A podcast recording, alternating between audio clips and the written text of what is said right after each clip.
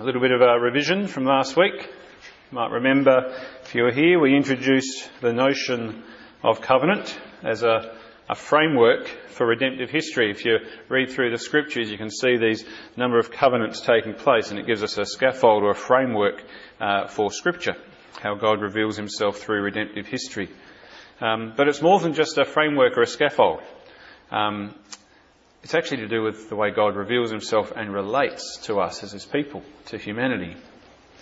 Uh, God's covenants are not contracts. They're fundamentally relationships built on the promises of God. Yes, there are obligations involved, but primarily with a commitment to be responsible for, that's God's commitment to be responsible for us, and us to be subject to Him. And that's emphasised in the great covenant anthem, I will be your God, and you will be my people, which is really God's intent and heart's desire all the way through history, isn't it? It's how we read that at the end in Revelation. That's the goal. We will dwell with God and He will dwell with us. Uh, we also saw last week how there was already, before Scripture was uh, written in any form, um, there were already treaties taking place in the ancient Near East, the suzerain vassal treaties, um, uh, and they included a particular formula and also um, covenant ceremonies, which match what we have here in Scripture, particularly as we're going to see Abraham next week. We'll see how that matched uh, more and more. We listed the biblical covenants, God's covenant with creation, we looked at last week, um, then his covenant with Noah, that's this week, then with Abraham, Moses, and David, and the new covenant. And we saw briefly last week how God, there's enough support and evidence and references in Scripture to say there was some sort of covenant taking place in creation and a covenant with Adam. Um, we looked into that. And most important of all, to understand that God is a God of covenant. That is, He speaks His word to His people, He makes promises, and He's faithful to His promises and to His relationship with us. And this morning, I trust we're actually going to see how vital that is for all of us, for all humanity, that God Himself has committed Himself to His cause and to us, despite our sin. And in one sense, even because of our sin. Because if God is not faithful to us, then we are lost, because we are not faithful to Him. And He will bring us to the goal He had intended for us from the beginning. And so this morning, as I said, we're going to consider God's covenant with Noah, and we've already heard some sections from Genesis 6 and 8 to give us some, uh, some context for that. Uh, and as I said last week, and we saw, there is enough evidence in the Genesis account to suggest that God had a covenant already in place um, before uh, Noah and the flood. And there's a good chance, actually, that God's covenant with Noah here is in fact a reiteration or a renewal of a covenant already in place. The Hebrew scholars uh, distinguish between some of the words here.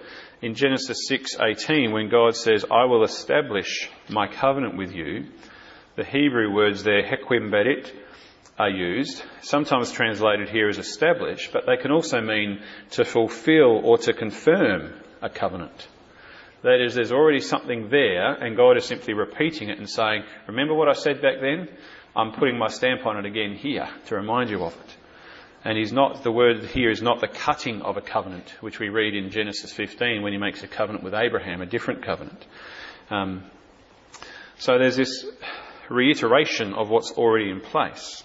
And so it can be argued that this covenant with Noah, with this covenant, God is actually perpetuating or reinforcing a covenant that's already in place. But there's definitely been some significant events happening between creation and this covenant, hasn't there? Like God has regretted that He made us. The corruption and sin of humanity has got to a point where God says, I need to blot them all out and start again. You ever got to that when you've been cooking something or kids with Play-Doh or potting something on the clay? You just, I've got to start afresh. Things are that bad, I just can't make anything out of this good. And yet he doesn't start completely afresh, does he? Because he's still got Noah and his family.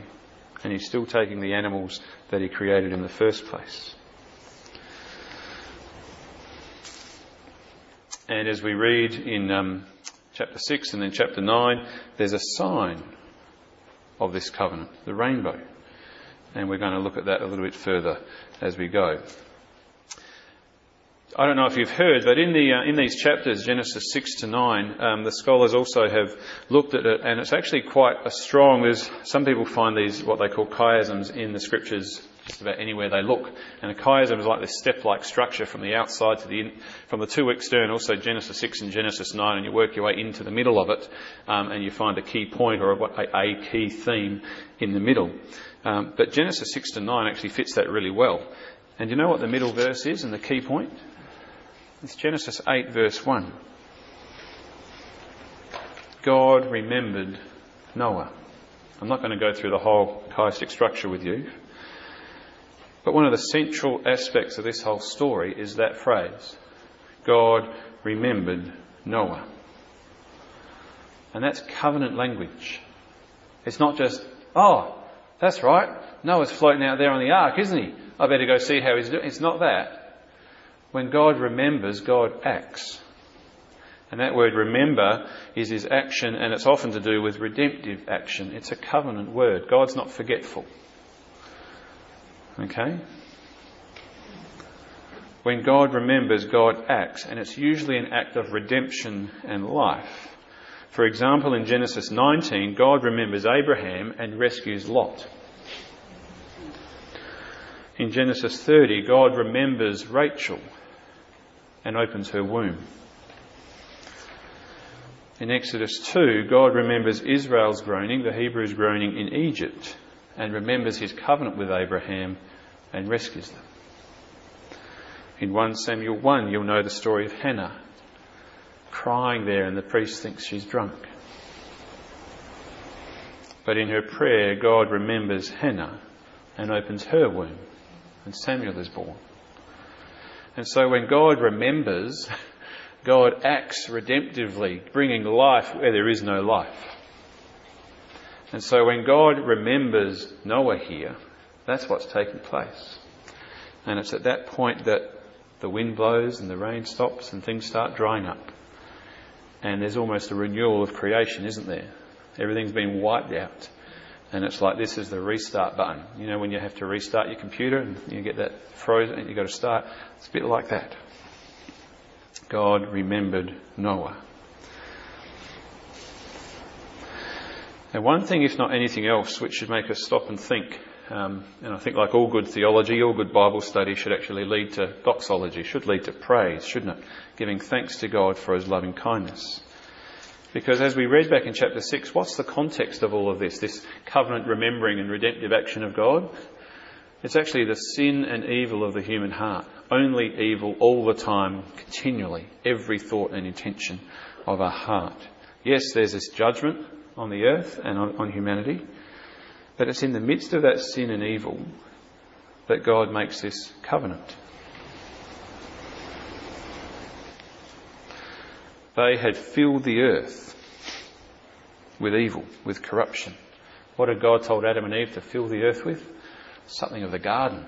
Not just lots of little Adams and Eves running around, but take my blessing and my provision and our communion that we share together, man and woman and with God, take that and fill the earth with that. But instead, they have filled the earth with corruption. And God says, no, no, that's not what I intended and I'm still going to bring creation to its goal. And for that to happen, a flood needs to take place. But it's important to note, I don't know whether you've uh, picked this up in the past, if you go to the end of chapter 8, at the end of the flood, the heart of humanity has not changed. The flood did not transform the evil, sinful human heart verse 20 of chapter 8. Let me read it again. They've just been released from the ark. God has said, Go out from the ark. And Noah built an altar to the Lord and took some of every clean animal and some of every clean bird and offered burnt offerings to the altar. And when the Lord smelled the pleasing aroma, the Lord said in his heart, I will never again curse the ground because of man. For the intention of man's heart is evil from his youth. It's not was, it is. Sin's entered the world. We are now a fallen humanity, depravity, You know, the doctrine of the depravity of man. That is, we are sinful and we ourselves cannot get ourselves out of our predicament. And that's still the case even after the flood. Yes, there's been warning, there's been judgment, and it should increase the fear of God in man's heart in that sense. But it hasn't changed the evil in our heart. The intention of man's heart is evil from his youth.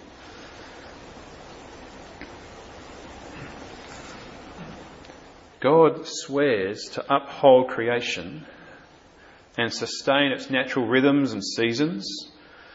Seed time, harvest time, cold and heat, summer, winter, day, night, they shall not cease, despite the ongoing depravity of humanity. So God's making this promise into an evil world. As I said, the flood did not transform the heart of man, but that does not stop the Lord making his covenant promise here. In fact, it's into that evil intention that God binds himself to us in covenant promise and mercy. I will never again destroy the earth in this way, he's saying, no matter how bad it gets. You see, God doesn't wait, does he, for us to get our act together before making promises to us, before making commitments to us. The same today, isn't it? God doesn't promise for us to meet Him halfway or to get out. He comes to us in our sin. And the way it's written here in verse 21 of chapter 8, it's almost as though the Lord Himself has come to realize, or at least He's revealing what He already knows, that His judgment, that is wrath, or the cursing of the ground, will not change the heart of man.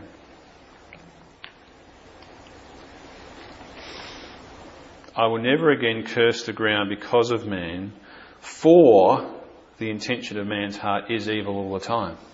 It's like I could curse the ground as many times as I want, it's never going to change the heart of man.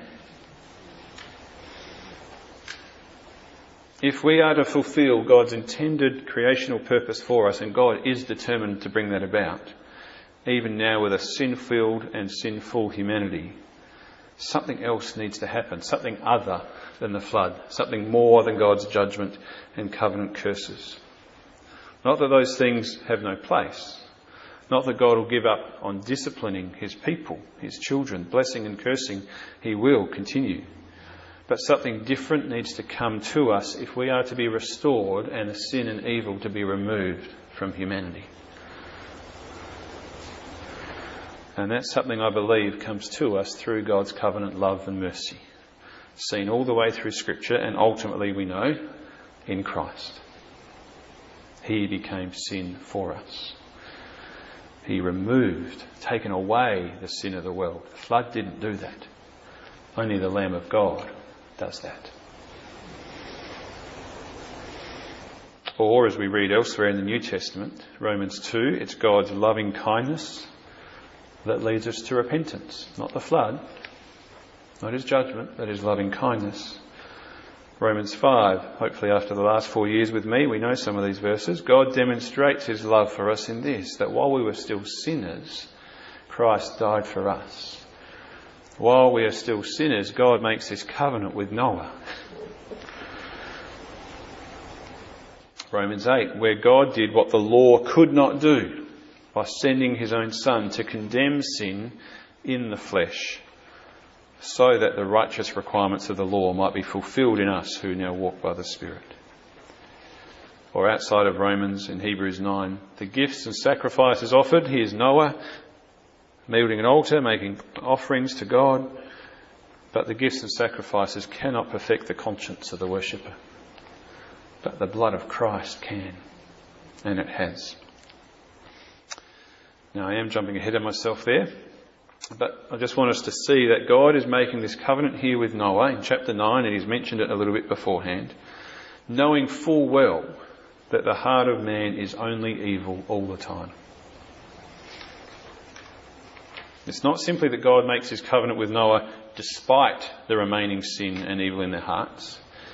It's as though God's making his covenant here which keeps us and sustains us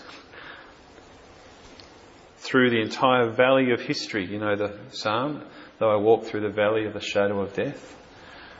I actually wonder if that's all our life. Yes, we have some highs and lows in it. But through all of history, God is with us and He comforts us, His rod and His staff. He is with us and He takes us through that dark valley through His covenant word and promise, His faithfulness to us until the time of His choosing when He will give us a new heart, when His light shines into our heart. And so the covenants, starting right from the beginning all the way through, show us that God Himself is determined and just how determined He is to keep us and to bring us to His goal, the goal of glory, that we would dwell with Him and He with us in glorious, unadulterated communion. And as we'll see, there's numerous times through these studies in the covenants, we might violate, we might breach or break the terms of God's covenant. But God never does. He's faithful all the way. He cannot break his covenant with us. If you or I have an agreement, sadly it happens in marriage, it happens in relationship, it happens in workplaces. We might, in some circumstances, we might give up. We might forsake the other person, mightn't we? We had an agreement, we made promises to each other, but under the pressure, and maybe you've betrayed me or done, I'm just going to forget it all. I'm going to turn around and walk the other way. God never does that. Christ was forsaken on the cross and cried, My God, my God, why have you forsaken me? So that we would never have to experience that. The bonds of God's love never fail. He's forever faithful to his promises. It's like, um, it's a silly example maybe, but like the best super glue or whatever the greatest strength, strongest bonding, a good weld, God and His love, His covenant promises, His covenant nature and faithfulness can take the strain of our sin and disobedience and our unfaithfulness. And all the more, because where sin abounds, grace superabounds, doesn't it?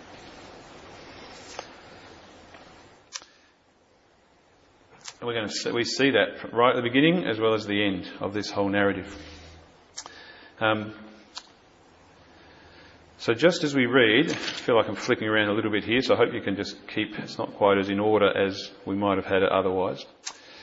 That's okay. Right at the beginning as well as at the end, just when we read how the Lord regretted that he made man on the earth, it grieved him to his heart. The Lord was sorry that he made us, in chapter 6. He saw the continual sin and evil of every thought and intention of our hearts. And then we have that great verse in verse 8.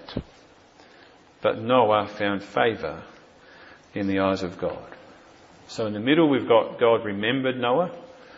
But at the beginning we have Noah found favour in the eyes of God. Now the next verse tells us Noah was a righteous man, blameless in his generation, and he walked with God. So he's set apart from the rest of humanity. But the key thing in this whole narrative is not how blameless and righteous Noah was. It's that God, uh, Noah found favour in the eyes of God. And God remembered Noah. The Lord's favour, verse 8, towards Noah comes before Noah's righteousness and blamelessness in verse 9. Yes, he's contrasted with the rest of humanity. God's seen their wickedness and their corruption, their evil and sin all the time. Noah, on the other hand, is considered and described as a righteous man, blameless. He walked with God. There is a crescendo of goodness there, isn't he? He's righteous. He's blameless. He walked with God. Moses is the only other, is another person in Scripture who found favour with God. So Abraham's in good company here. Righteous, is a reasonably common word in the Old Testament to describe someone who's a morally good person. Blameless is pretty less common. Job is someone who's described as blameless. Abraham and Israel were told to be blameless. Enoch is the only other person who's said walked with God. So needless to say, Noah was a rare breed. But what made him a rare breed? I would actually say God's favour. His grace is that word.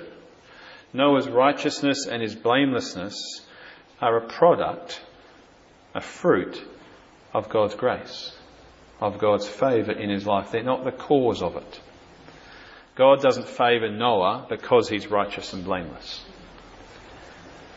God showers his grace upon Noah, and therefore by faith, we're told in Hebrews 11, that's where his righteousness comes from, by faith.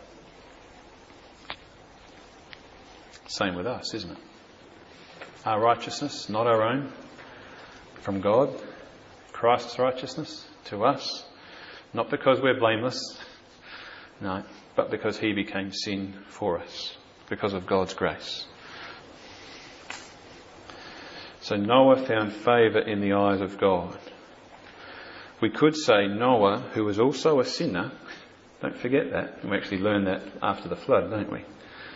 Noah, who is a sinner, living among sinful humanity, perpetual with its evil intent. Noah looks into the eyes of God and finds grace. Finds God's loving kindness and favour. Wonderful image, isn't it? To find grace or favour in the eyes of God. Is that what you find when you look to God and read His Word and hear the Gospel? It's the first appearance of that word in the scriptures, that word favour or grace. Hen. It's not the first experience of it though, is it? God clothed Adam and Eve after their sin in the garden. He made a promise that there'd be one who'd come and destroy the serpent. He even protected murderous Cain when he banished him. God's grace is everywhere. And here Noah finds favour in the eyes of God. At the very zenith of sin, as this uh, in the ESV, chapter 6 for me has got this bold heading, the increasing corruption on earth. And so we hear about this sort of zenith of sin and darkness and evil. But that's not the end of it. It finishes with Noah found favour. But Noah found favour in the eyes of God. There is no darkness. There is no amount of sin or evil so dark that the light of God cannot penetrate it and overcome it. There is no such thing as a hopeless situation when God is around. There is no arm. No, God's arm is not too short. No situation, no heart too far gone that He cannot reach and pluck us out of the miry clay.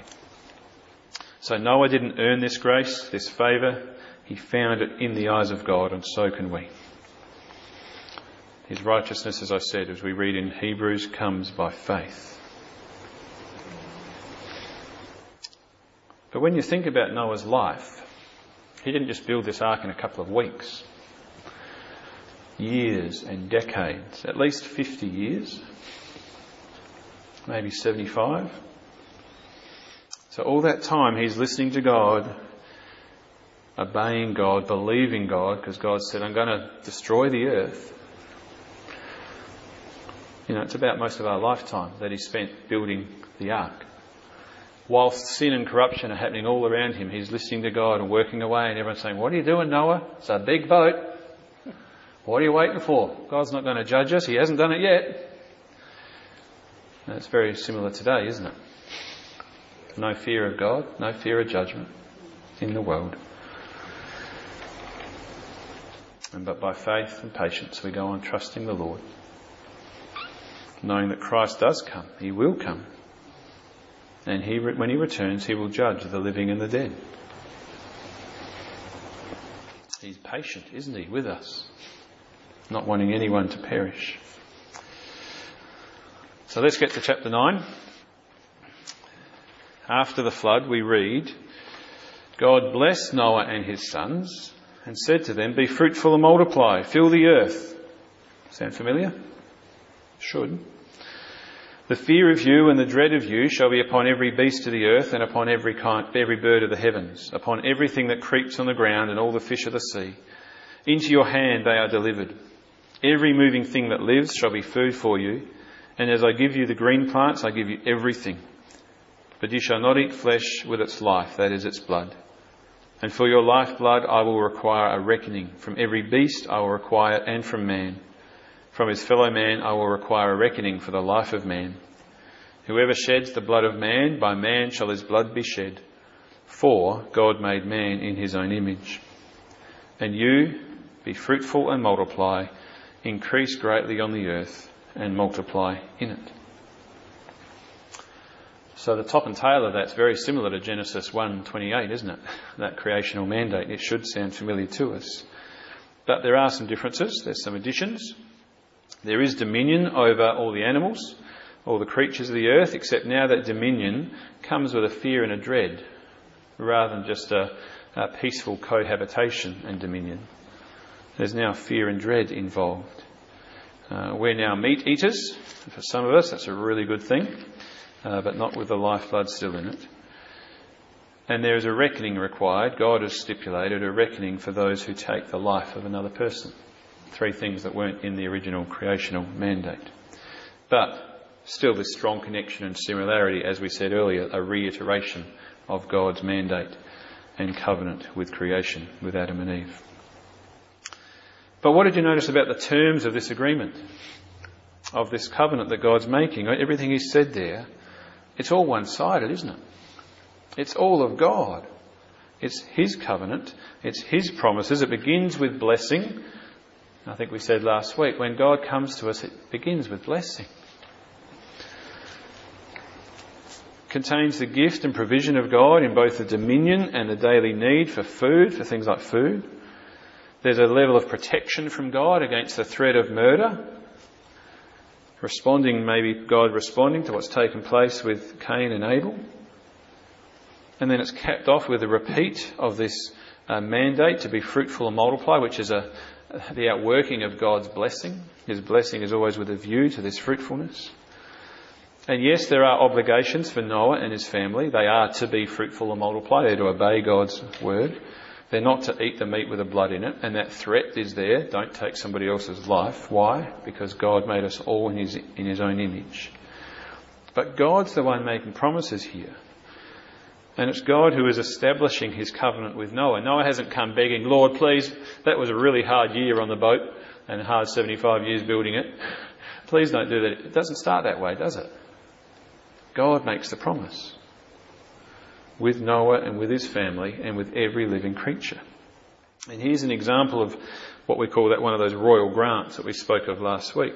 This is a unilateral, um, un- one of the uniqueness of God making covenant promises to his people. Quite different to almost every other treaty and covenant of the ancient Near East of the day, even the royal grants. Here is God's favour, Noah who found favour in the eyes of God. Here's God's favour being worked out in covenant promise and action. And Noah hears that word, hears that promise of God, and believes.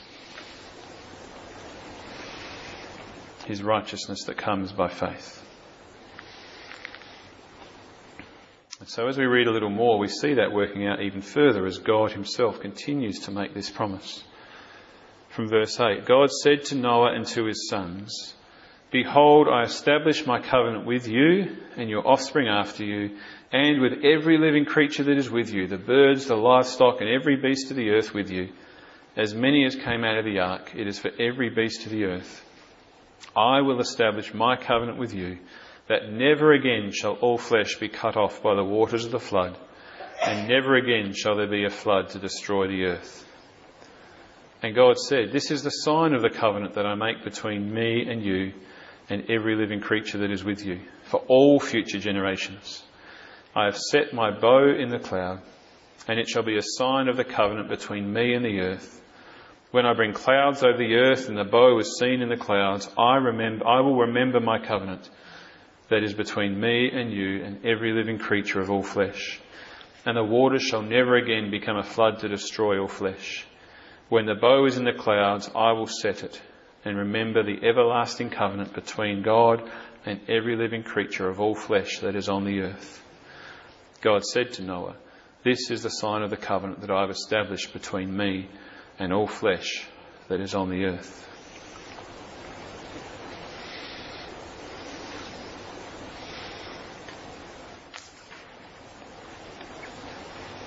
God swears to uphold creation, to sustain its natural rhythms and seasons, despite the ongoing sin and evil of our hearts.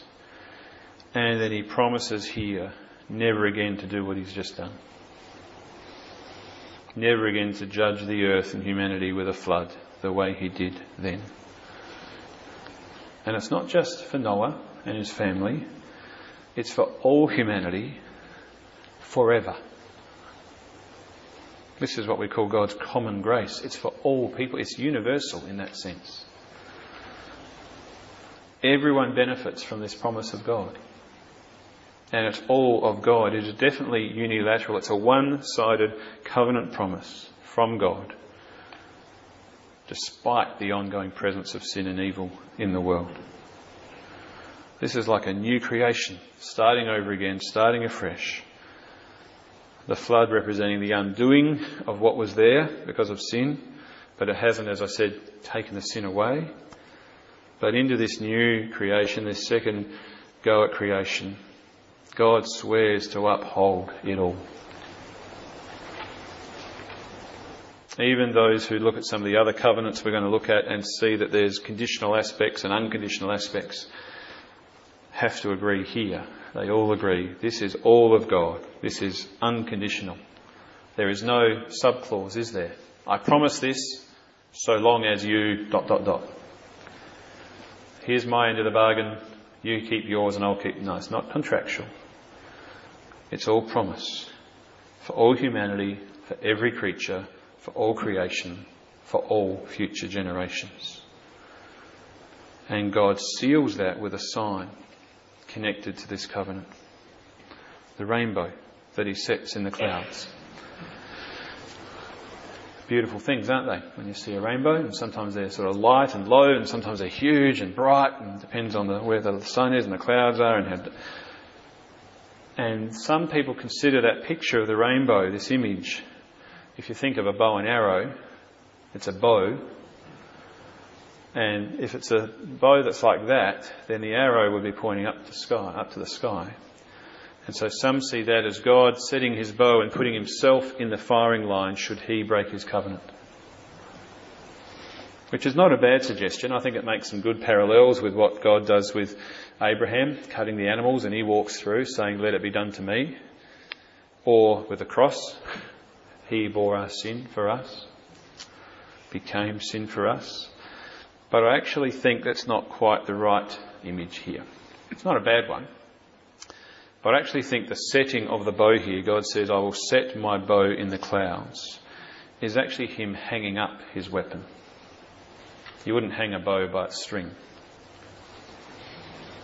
He's hanging up His weapon, He's putting it away, symbolizing that the judgment is over the judgment of the flood, and it will never take place again. Now, I don't mind if you disagree with me on that. But like any sign, the point's not the sign, is it? This, with any sign, the point is what it points to, what it signifies, not the sign itself. The sign here, the bow in the clouds, the rainbow, acts as a sign of God's promise never again to destroy the earth with a flood like the one he has here. That's what it points us to. And you can imagine in the ancient times, and maybe even in some places and times today, when the rain comes, you know, we've had the floods, haven't we, in the river? When it really comes in the outback or in some lands where there's monsoons and the real wet season, you can actually imagine some people would think this is the end of the world. Because in some places the waters get pretty deep and it's really difficult to live for a long, long time. We need not fear that. Because God's made a promise here.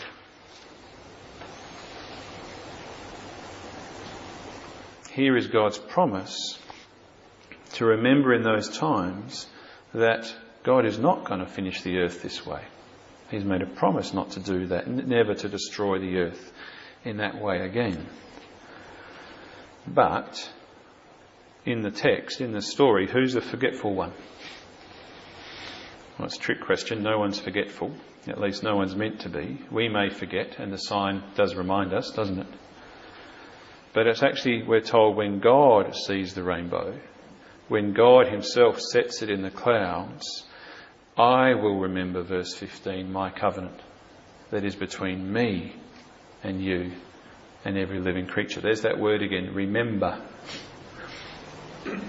God is not suffering from some holy amnesia or divine dementia. It's that covenant word of redemptive living action. Life giving action. It's the same word as back in chapter 8, verse 1, when God remembered Noah. The sign of the rainbow is to remind us and to point us to God's promise. But as we look to that and remember that, what we're to remember is the very word of God and the action of God in this covenant. Because that's what He remembers. That's how He has acted and continues to act in saving grace. In a covenant that He has established, that He has promised between Himself and all flesh on the earth. And it'd be lovely if it finished with they all lived happily ever after, wouldn't it?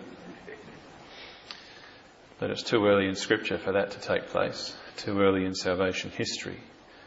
And sadly, we learn quite quickly of the ongoing sin and evil in the heart of man. Noah plants a vine, a vineyard, he gets drunk, lays naked in his tent. Probably didn't all happen in a day or a night. It takes a while for vines to grow, doesn't it?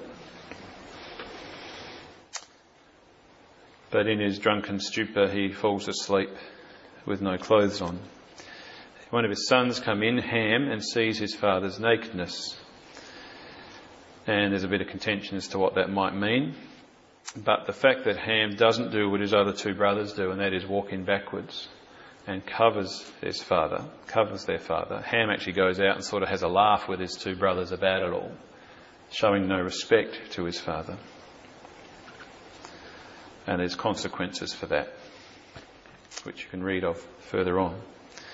But it's as though the reader is being reminded here, we are being reminded again that the flood has not fixed the problem of the human heart.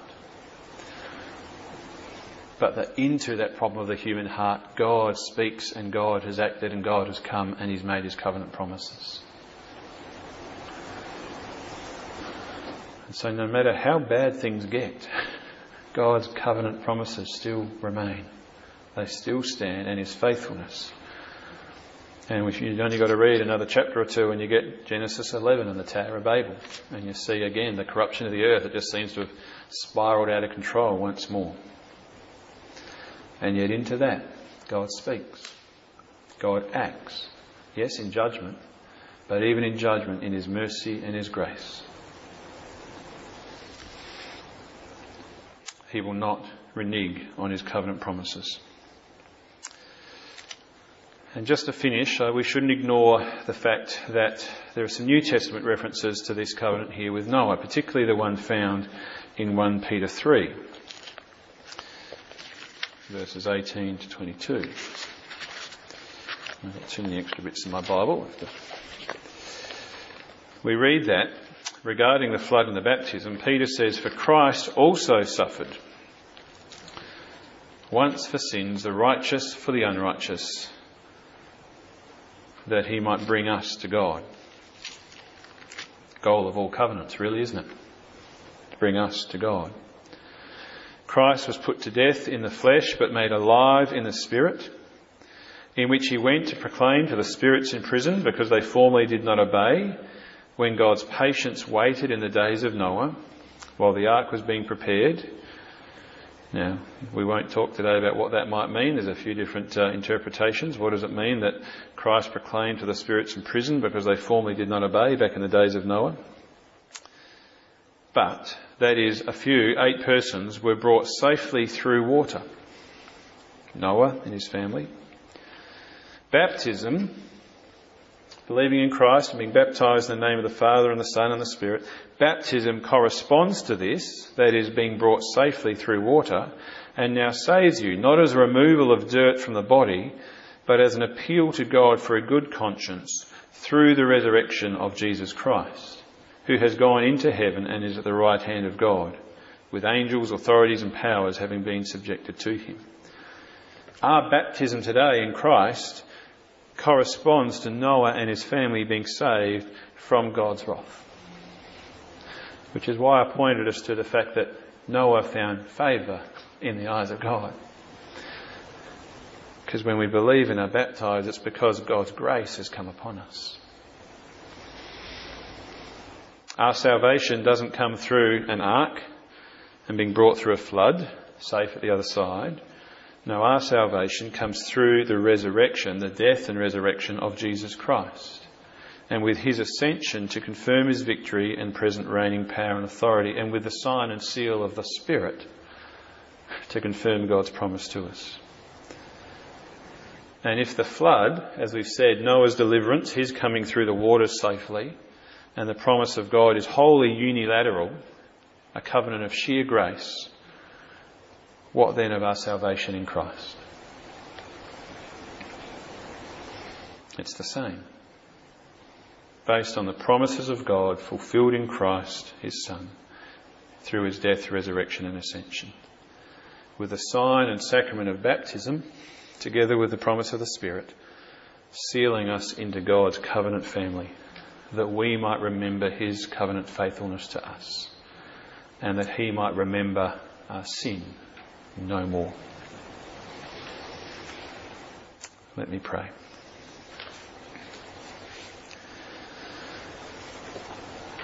Father God, what grace and kindness you've shown us.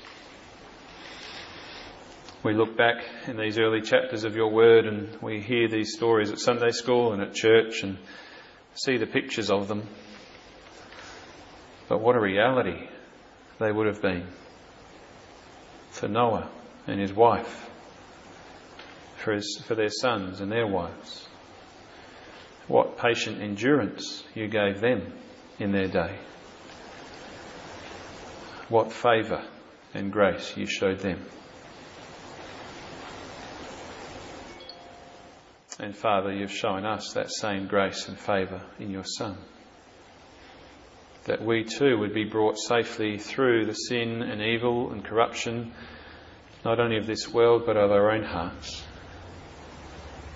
And that we would know your blessing.